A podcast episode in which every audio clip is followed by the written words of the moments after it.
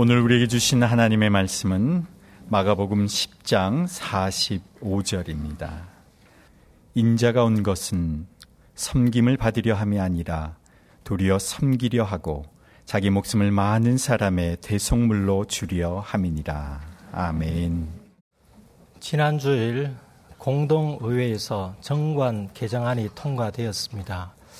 새 정관 제1장 총칙 제2조 목적에 4개 항목이 있습니다. 새 정관은 이전 정관에 비해 크게 달라진 것은 없으나 개념을 이해하는데 좀 더 수월하도록 구체적이고 적절한 용어로 대체되었습니다. 이를테면 신앙의 생활화를 예배의 생활화로 비전을 바른 길닦기의 사명으로 선교의 현장을 섬김과 전도의 현장으로 대체되었습니다. 우리 교회의 목적 제4항은 다음과 같습니다. 우리 교회는 한국 기독교 100주년 기념재단으로부터 양화진 외국인 선교사 묘원과 한국 기독교 순교자 기념관에 대한 모든 권한을 받아 독립해서 관리 운영하며 이를 섬김과 전도의 현장으로 삼는다입니다. 우리 교회가 두 성지를 맡아 관리 운영하고 있지만 이 두 곳만을 섬김과 전도의 현장으로 삼아야 된다는 의미가 아닙니다. 우리 교회의 목적 네 가지는 전혀 별개가 아니며 유기적으로 연결되어 있고 일맥상통합니다.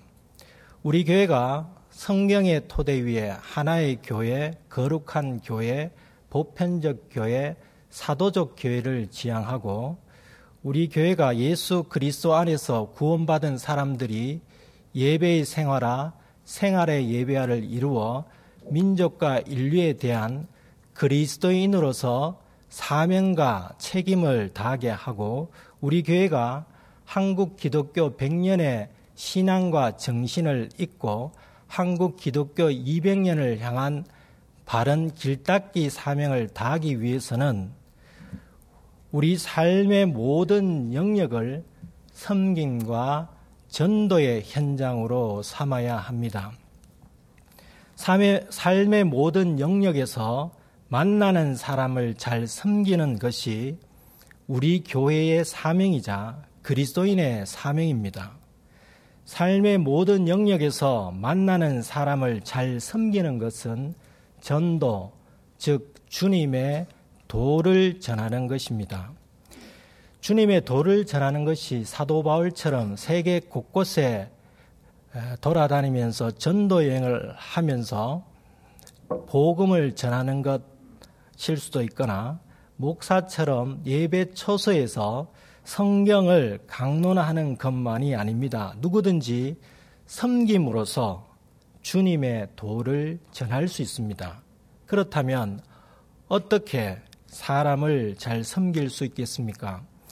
오늘 본문이 있는 마가복음 10장 35절을 보면 예수님의 열두 제자들 중 세베대의 아들 야고보와 요한이 예수님께 말을 건넵니다. 선생님이여 무엇이든지 우리가 구하는 바를 우리에게 하여 주시기를 원하옵나이다. 야고보와 요한의 요청에 예수님께서는 그들에게 원하는 것이 무엇인지를 되물었습니다. 그때 두 제자는 주의 영광 중에 우리를 하나는 주의 우편에 하나는 좌편에 앉게 하여 주옵소서라고 대답했습니다. 두 제자의 대답은 달리 말하자면 예수님께서 왕위에 오르실 때에 왕 다음으로 권력 서열 1, 2위의 직책을 맡겨달라는 요청이었습니다. 예수님의 답변은 당연히 노였습니다. 너희가 생각하는 좌우편 자리는 있지도 않는 자리니 아예 그런 생각을 말라는 의미의 답변을 하셨습니다. 예수님께서는 유대인의 왕으로 오신 것이 아니었습니다. 당시 갈릴리, 유다 그 주변을 헤롯 대왕의 가문이 분할 통치하고 있었는데 이 모든 지역의 통합 왕이 되시는 것도 아니었습니다. 예수님께서는 세상 나라의 왕으로 오시지 않았습니다. 만왕의 왕이시며 온 우주의 왕이신 분께서 어떻게 지구 면적의 겨우 10만 분의 몇 정도에 불과한 지역의 왕으로 오셨겠습니까? 영토가 넓고 국력이 강한 나라의 왕으로 오셔도 당치 않으실 예수님께서 그것도 황궁의 요람에서 태어나지 않으시고 아기가 태어나기에는 위생 상태가 불결하기 짝이 없는 구유에서 태어나셨습니다. 왜입니까? 낮고 낮은 자리에서 우리를 섬기시며 우리 죄값을 대신 치르시기 위해 친히 십자가에 죽으심으로 우리에게 영원한 생명을 주시고자 함입니다. 이 영원 불변의 진리를 우리가 잊게 되면 야고보와 요한처럼 헛된 것을 구하며 부귀 영화를 목적으로 살아가게 됩니다. 야고보와 요한을 제외한 나머지 다른 10명의 제자들도 다를 바가 없었습니다. 마가복음 10장 41절을 보면 열 제자가 듣고 야고보와 요한에 대하여 화를 내었다고 기록되어 있습니다. 그러니까 예수님의 12명의 제자들은 하나같이 예수님을 따르는 목적이 높은 자리였습니다. 이런 마음을 품고 있는 열두 제자들을 보시고 예수님께서는 너희 중에 누구든지 크고자 하는 자는 너희를 섬기는 자가 되고 너희 중에 누구든지 으뜸이 되고자 하는 자는 모든 사람의 종이 되어야 하리라고 말씀하셨습니다.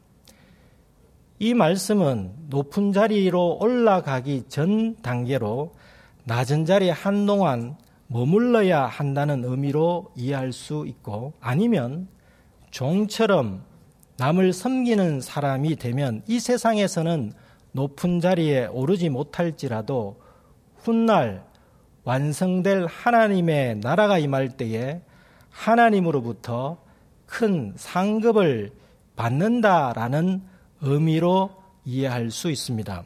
하지만 그 어느 것보다 주님의 말씀에서 분명한 점은 높은 자리를 목적으로 삼지 말라입니다.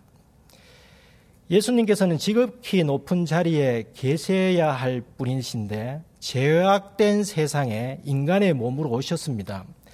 열두 제자들이 예수님이 누구신지를 제대로 알았다면 결코 높은 자리, 부귀 영화를 목적으로 예수님을 따르지 않았을 것입니다. 예수님께서는 자신이 이 땅에 온 목적을 열두 제자들에게 말씀해 주셨습니다. 오늘 본문입니다. 인자가 온 것은 섬김을 받으려 함이 아니라 도리어 섬기려 하고 자기 목숨을 많은 사람의 대속물로 주려 함이니라.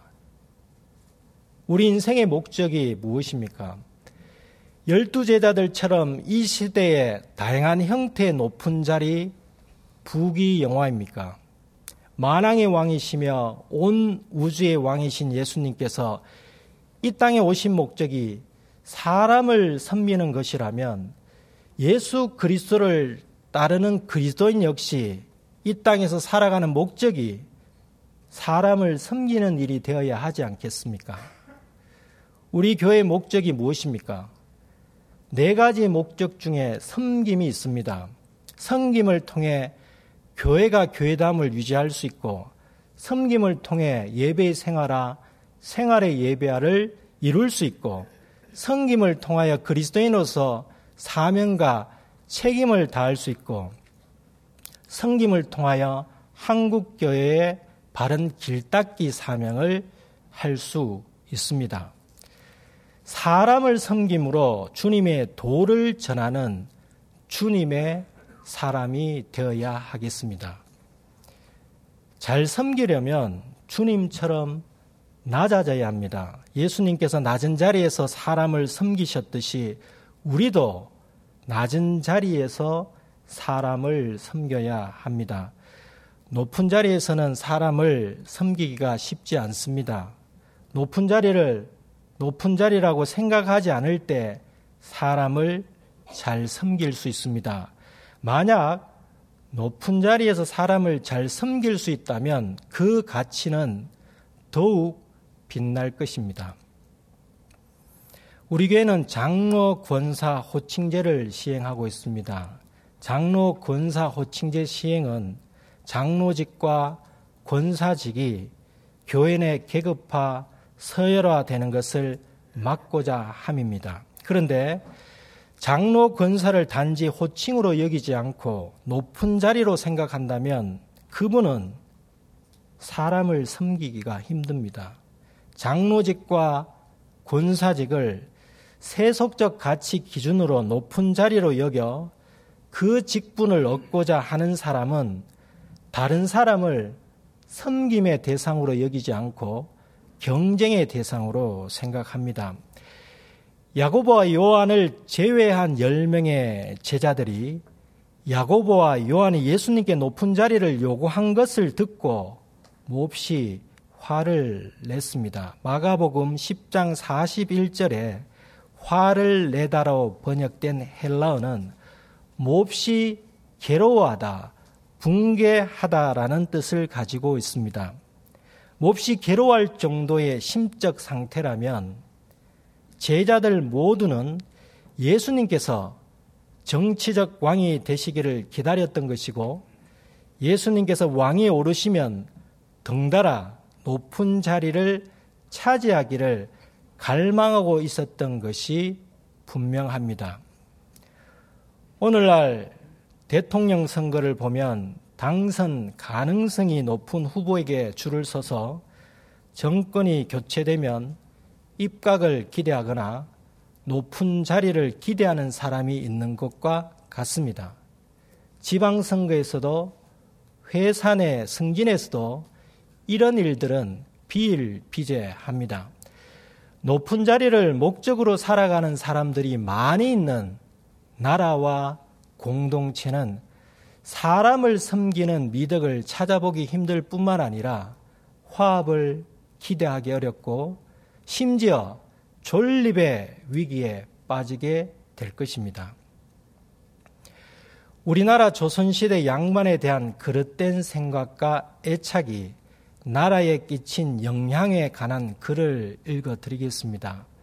서울대 법대를 졸업하고 현재 성균관대학교 법학전문대학원에서 학생들을 가르치고 있는 정호열 교수의 저서 시장 리버럴의 시점 중 그 일부를 저자의 허락을 받고 읽어 드리겠습니다. 중간에 생략된 부분이 있음을 참고해서 들어주시기 바랍니다.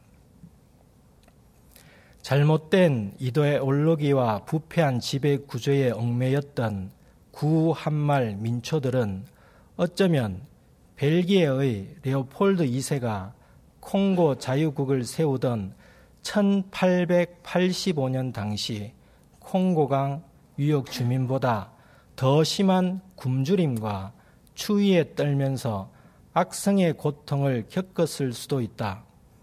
노동은 오로지 상놈의 몫이며 재화와 부에 대한 전 근대적 편견에 가득 차 있었던 구한말 조선인의 의식과 행태를 오늘 우리는 극복하였을까? 조선의 지배 구조는 왜 이 모양이어야 했을까? 무엇보다 궁금한 질문은 바로 이것이다. 조선은 왜 이처럼 무력했을까? 어째서 짧은 기간 동안 일본에 두 번, 여진에게 두 번, 모두 네 번이나 꼼짝없이 유린당해야 했을까?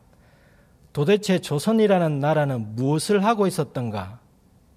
제대로 된 왕국이라면 군대를 키우고 병사를 조련하여야 한다. 병사를 먹이고 입히고 병장기를 쥐어주자면 엄청난 물자가 필요하다. 그런데 조선은 너무나 가난하여 이를 감당할 수 없었던 것이다. 그렇다면 같은 시대 동아시아 여러 나라 중에서 조선은 왜 이처럼 유난히도 가난했을까? 그 이유는 바로 조선이 가난한 나라, 아니 너무나 가난할 수밖에 없는 나라였기 때문이다. 나라의 재정은 결국 세금으로 이루어지는데 조선 중후기에 들면 전 인구의 반이 노비였다. 노비는 물건이요 사람이 아니니 세금을 내지 않는다. 토지와 어장은 모두 왕실과 양반의 것인데 이들은 토지세를 실질적으로 면제받았다. 양반은 군역이나 군포를 부담하지 않는다. 전 인구의 3, 4할에 불과한 양인에게 수타라는 세금으로 10만 대군을 기를 수 없는 노릇이다. 동양과 서양을 막론하고 이 민족과의 전쟁에서 포로로 잡은 자를 노예로 부리는 것이 보통이다. 그런데 조선은 나라가 망할 때까지 동적을 노비로 부렸고 노비를 대량으로 확대 재생산하는 체제를 줄곧 유지했다. 구한말 선교사들이 테니스를 치는 모습을 본 양반들이 땀 흘리는 운동은 종놈에게 시키고 구경이나 하라고 권한 것은 많이 알려진 일화다. 아내가 삭 바느질을 하고 남의 집 빨래를 해서 밥을 먹는 지경이 되더라도 양반은 그 스스로 생계를 도모하는 손으로 하는 일, 즉, 노동을 해서는 안 되었다. 여기까지입니다. 우리가 떠올리기 싫은 역사의 아픔입니다. 나라의 가난과 허약한 국방력은 양반이라는 높은 자리를 목적으로 살았기 때문이었습니다. 양반이 높은 자리를 고수하지 않았더라면 그리고 그들이 기득권을 내려놓고 희생을 감수했더라면 조선은 지독한 가난에서 벗어났을 것이고 나라가 부강해졌을 것입니다. 그리고 현재 우리나라가 훨씬 더 선진화된 나라로 성장해 있었을 것입니다. 성경 본문을 다시 읽어보겠습니다. 인자가 온 것은 섬김을 받으려 함이 아니라 도리어 섬기려 하고 자기 목숨을 많은 사람의 대속물로 주려 함이니라. 하반절을 보면 예수님께서 이 땅에 오신 또 하나의 목적이 자기 목숨을 많은 사람의 대속물로 주기 위함임을 알 수 있습니다. 진정한 섬김에는 희생이 동반됩니다. 자기 손해를 보지 않고 사람을 제대로 섬기기는 쉽지 않습니다. 서두에 우리 교회 네 가지 목적의 유기적 연결성을 말씀드렸습니다. 자기 손에 자기 희생을 통해 사람을 섬기는 것이 곧 자기 부인의 예배의 생활화와 연결이 됩니다. 자아를 죽이고 자기를 부인한다면 자기 손에 자기 희생을 자연스럽게 감수할 수 있습니다. 다른 사람을 섬기려면 시간적 손해도 감수해야 됩니다. 물질적, 육체적 희생도 감수해야 합니다. 자기의 것을 아낌없이 줄 수 있는 사람이 다른 사람을 섬길 수 있지만 자기의 것을 나누어 주기 싫어하는 사람은 다른 사람을 잘 섬길 수 없습니다. 자기를 희생하며 사람을 섬기는 사람은 어떻습니까? 보람을 느끼고 기뻐할 수 있습니다. 그런데 이것보다 더 중요한 점은 섬김의 대상자를 기쁘게 하는 것입니다. 우리가 인생의 제일 목적이 하나님을 기쁘시게 하는 일임을 잘 알고 있습니다. 하나님을 기쁘시게 할 수 있는 방법은 각양각색입니다. 그 중에 하나로 사람을 기쁘게 함으로 하나님을 기쁘시게 할 수 있습니다. 로마서 15장 2절입니다. 우리 각 사람이 이웃을 기쁘게 하되 선을 이루고 덕을 세우도록 할지니라. 이웃을 기쁘게 하라는 말씀입니다. 그리고 이웃을 기쁘게 하는 것이 자신을 기쁘게 하는 것보다 더 중요함을 로마서 15장 1절 하반절에 자기를 기쁘게 하지 아니할 것이라고 말씀하고 있습니다. 그리고 로마서 15장 3절 상반절에 그리스도께서도 자기를 기쁘게 하지 아니하셨나니 라고 말씀하고 있습니다. 성자 하나님 예수님께서도 자신의 기쁨을 위하여 사역하지 않으셨고 사람을 기쁘게 하셨습니다. 우리 역시 사람을 섬길 때에 섬김의 초점은 자기의 자기 성취감, 자기 기쁨이 아닌 상대에게 기쁨을 주는 것입니다. 사람을 기쁘게 하는 일에는 어떤 것이 있겠습니까? 저마다 사람을 섬길 수 있는 방법들이 적절히 있을 것입니다. 직접적이고 즉각적인 방법으로 특정한 사람을 기쁘게 하며 섬길 수 있고 또는 간접적이고 시간이 걸리지만 불특정 다수의 사람을 기쁘게 하며 섬길 수 있습니다. 최근 폐피닐, 폐비닐 수거가 사회 문제로 대두되었습니다. 지난 4월 중국이 폐플라스틱 수입을 전면 중단하면서 유럽 국가와 미국과 일본을 비롯한 다수의 국가들이 어려움을 겪었습니다. 우리나라에서는 폐비닐 쓰레기 대란이 일어났습니다. 매년 전 세계에서 5천억 개의 비닐봉지가 사용되고 있다고 합니다. 우리나라의 연간 비닐봉지 사용량은 1인당 420개로 독일 70개, 핀란드 4개, 해외 주요 선진국에 비해 사용량이 월등히 많습니다. 2016년 기준 한국은 1인당 연간 플라스틱 소비량 세계 1위였습니다. 한 사람이 한 해 사용하는 플라스틱 양이 98.2kg이라고 합니다. 플라스틱은 분해가 되는데 약 500년이 걸린다고 합니다. 재활용이 되지 않고 버려진 플라스틱은 먹이 사슬을 통해 결국은 우리 몸에 들어오게 되어 있습니다. 그렇다면 우리 그리스도인들은 어떻게 하여야 하겠습니까?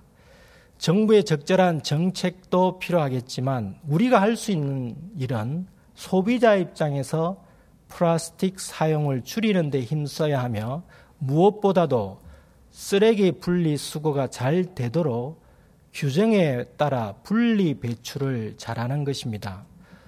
오염된 폐 비닐과 플라스틱을 그냥 버려 재활용이 불가능하지 않도록 깨끗하게 세척해 주는 것이 환경을 살리는 일입니다. 이것이 간접적이고 시간이 걸리지만 불특정 다수의 사람을 기쁘게 하는 섬김입니다. 직접적이고 즉각적으로 특정한 사람을 기쁘게 하며 섬기는 것은 어떤 것이 있으며 그 대상은 누구이겠습니까? 우리에게 이웃이 있습니다. 나의 집 주변 사람이 있고, 교회 주변 사람이 있고, 내가 살고 있는 지역에 사람이 있습니다. 우리 교회 주로 70세 이상의 교우님들로 구성된 빨간 조끼 봉사팀이 교회의 밑가지가 되고자 굳은, 굳은 이름에도 마다하지 않으시고 교회 주변 길바닥에 떨어진 각종 쓰레기를 줍고 있습니다. 이분들은 주일마다 이웃을 기쁘게 하는 섬김을 실천하고 있으십니다.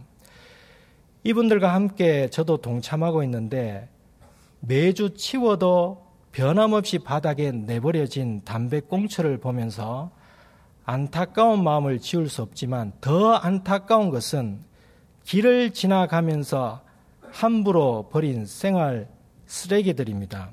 생활 쓰레기는 이미 알고 계시듯이 배출, 배출 기준이 정해져 있습니다. 배출 시간은 지역마다 차이는 있지만 주로 저녁 시간 내지 일몰 이후부터 자정까지가 많은 것 같습니다. 배출 장소는 내 집, 내 점포 앞 지정 장소입니다. 배출 방법은 종량제 규격 봉투를 사용해야 합니다. 그런데 교회 주변 바닥에 떨어진 쓰레기를 줍다 보면 낮 시간임에도 배출된 쓰레기가 있고 지정 장소가 아닌데도 버려져 있고 심지어는 내 집 앞이 아닌 다른 집 앞에 버리는 것을 목격한 적도 있습니다. 최소한 내가 버리는 쓰레기를 기준에 맞게 배출하는 것이 이웃을 섬기고 사람을 섬기는 것이지 않겠습니까? 내 주, 주변과 교회 밖에서만 잘하면 되겠습니까? 교회 내 모임 후에 머물렀던 자리를 깨끗하게 정리정돈하는 것이 섬김입니다. 예배실에 비치된 성경책과 그 외 물품을 구역 공부 시간에 사용한 후 제자리에 갖다 놓는 것이 섬김입니다. 적극적인 방법으로 사람을 기쁘게 하며 섬길 수 있지만 기본적인 규범을 지킴으로써 사람에게 피해를 주지 않는 것 역시 사람을 기쁘게 하며 섬기는 일입니다. 나의 작은 실천으로 주변 사람에게 선한 영향력을 끼쳐서 그들과 함께 삶의 영역을 쾌적한 환경으로 만들어 간다면 그 사람은 사람을 기쁘게 하며 사람을 섬기는 사람입니다. 사회에서 발생되는 심각한 문제들이라도 나의 관심과 작은 실천으로 해결될 수 있습니다. 어떤 심각한 문제로 사람들이 언짢아하고 이웃끼리 반목과 불신이 생길 때에 우리 그리스도인들은 그런 문제에 휘말리지 않아야 하지 않겠습니까? 주차 문제가 그렇습니다.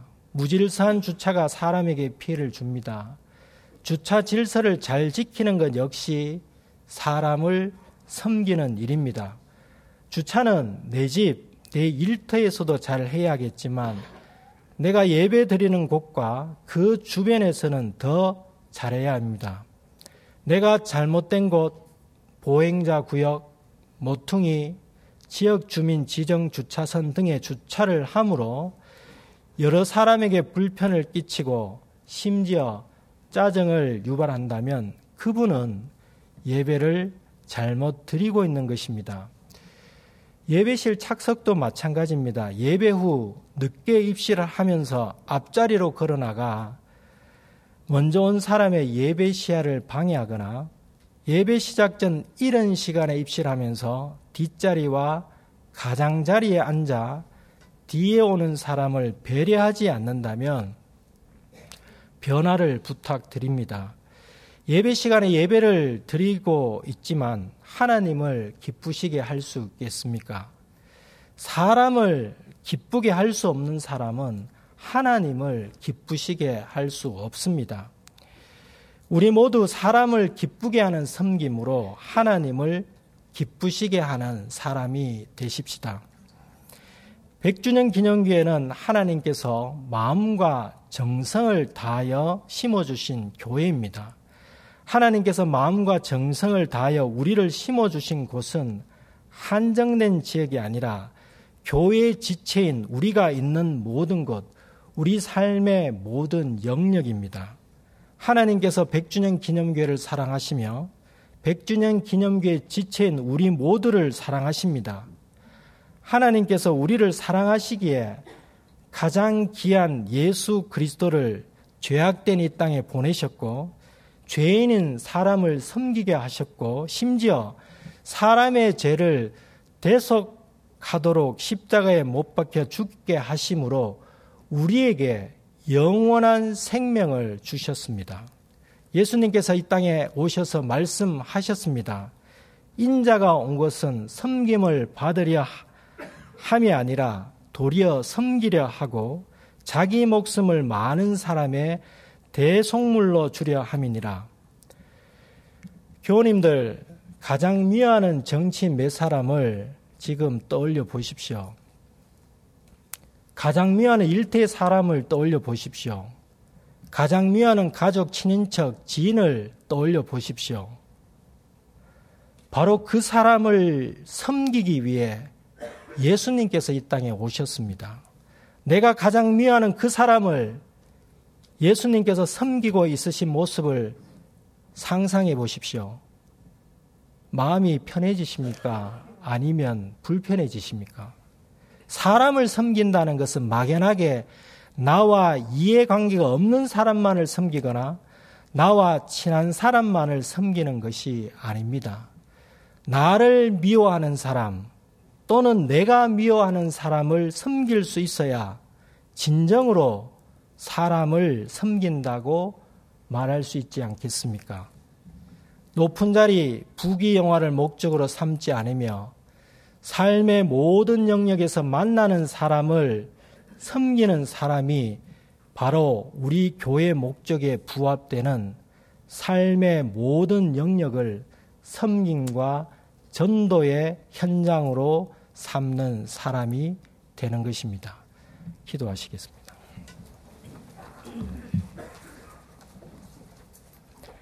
하나님 아버지, 아담을 지으실 때에 사람을 지으신 후 보시고 좋아하셨습니다.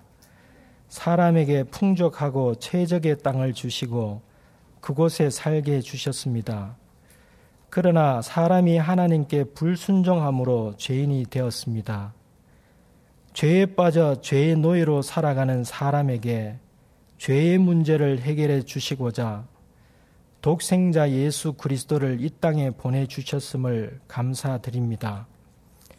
주님께서 이 땅에서 사람을 섬기시며 십자가의 대속물이 되셨음을 명심하여 사람을 섬기는 것이 주님의 사명이었듯이 저희의 사명 역시 사람을 섬기는 것임을 잊지 않게 하시옵소서 이해관계 있는 사람이나 없는 사람도 저희가 미워하는 사람이나 저희를 미워하는 사람도 삶의 모든 영역에서 만나는 사람을 섬기되 그들을 기쁘게 하는 섬김이 되게 하시옵소서.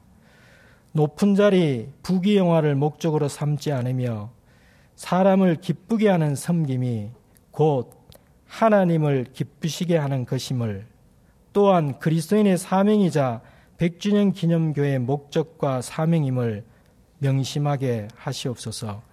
예수님의 이름으로 기도드립니다. 아멘.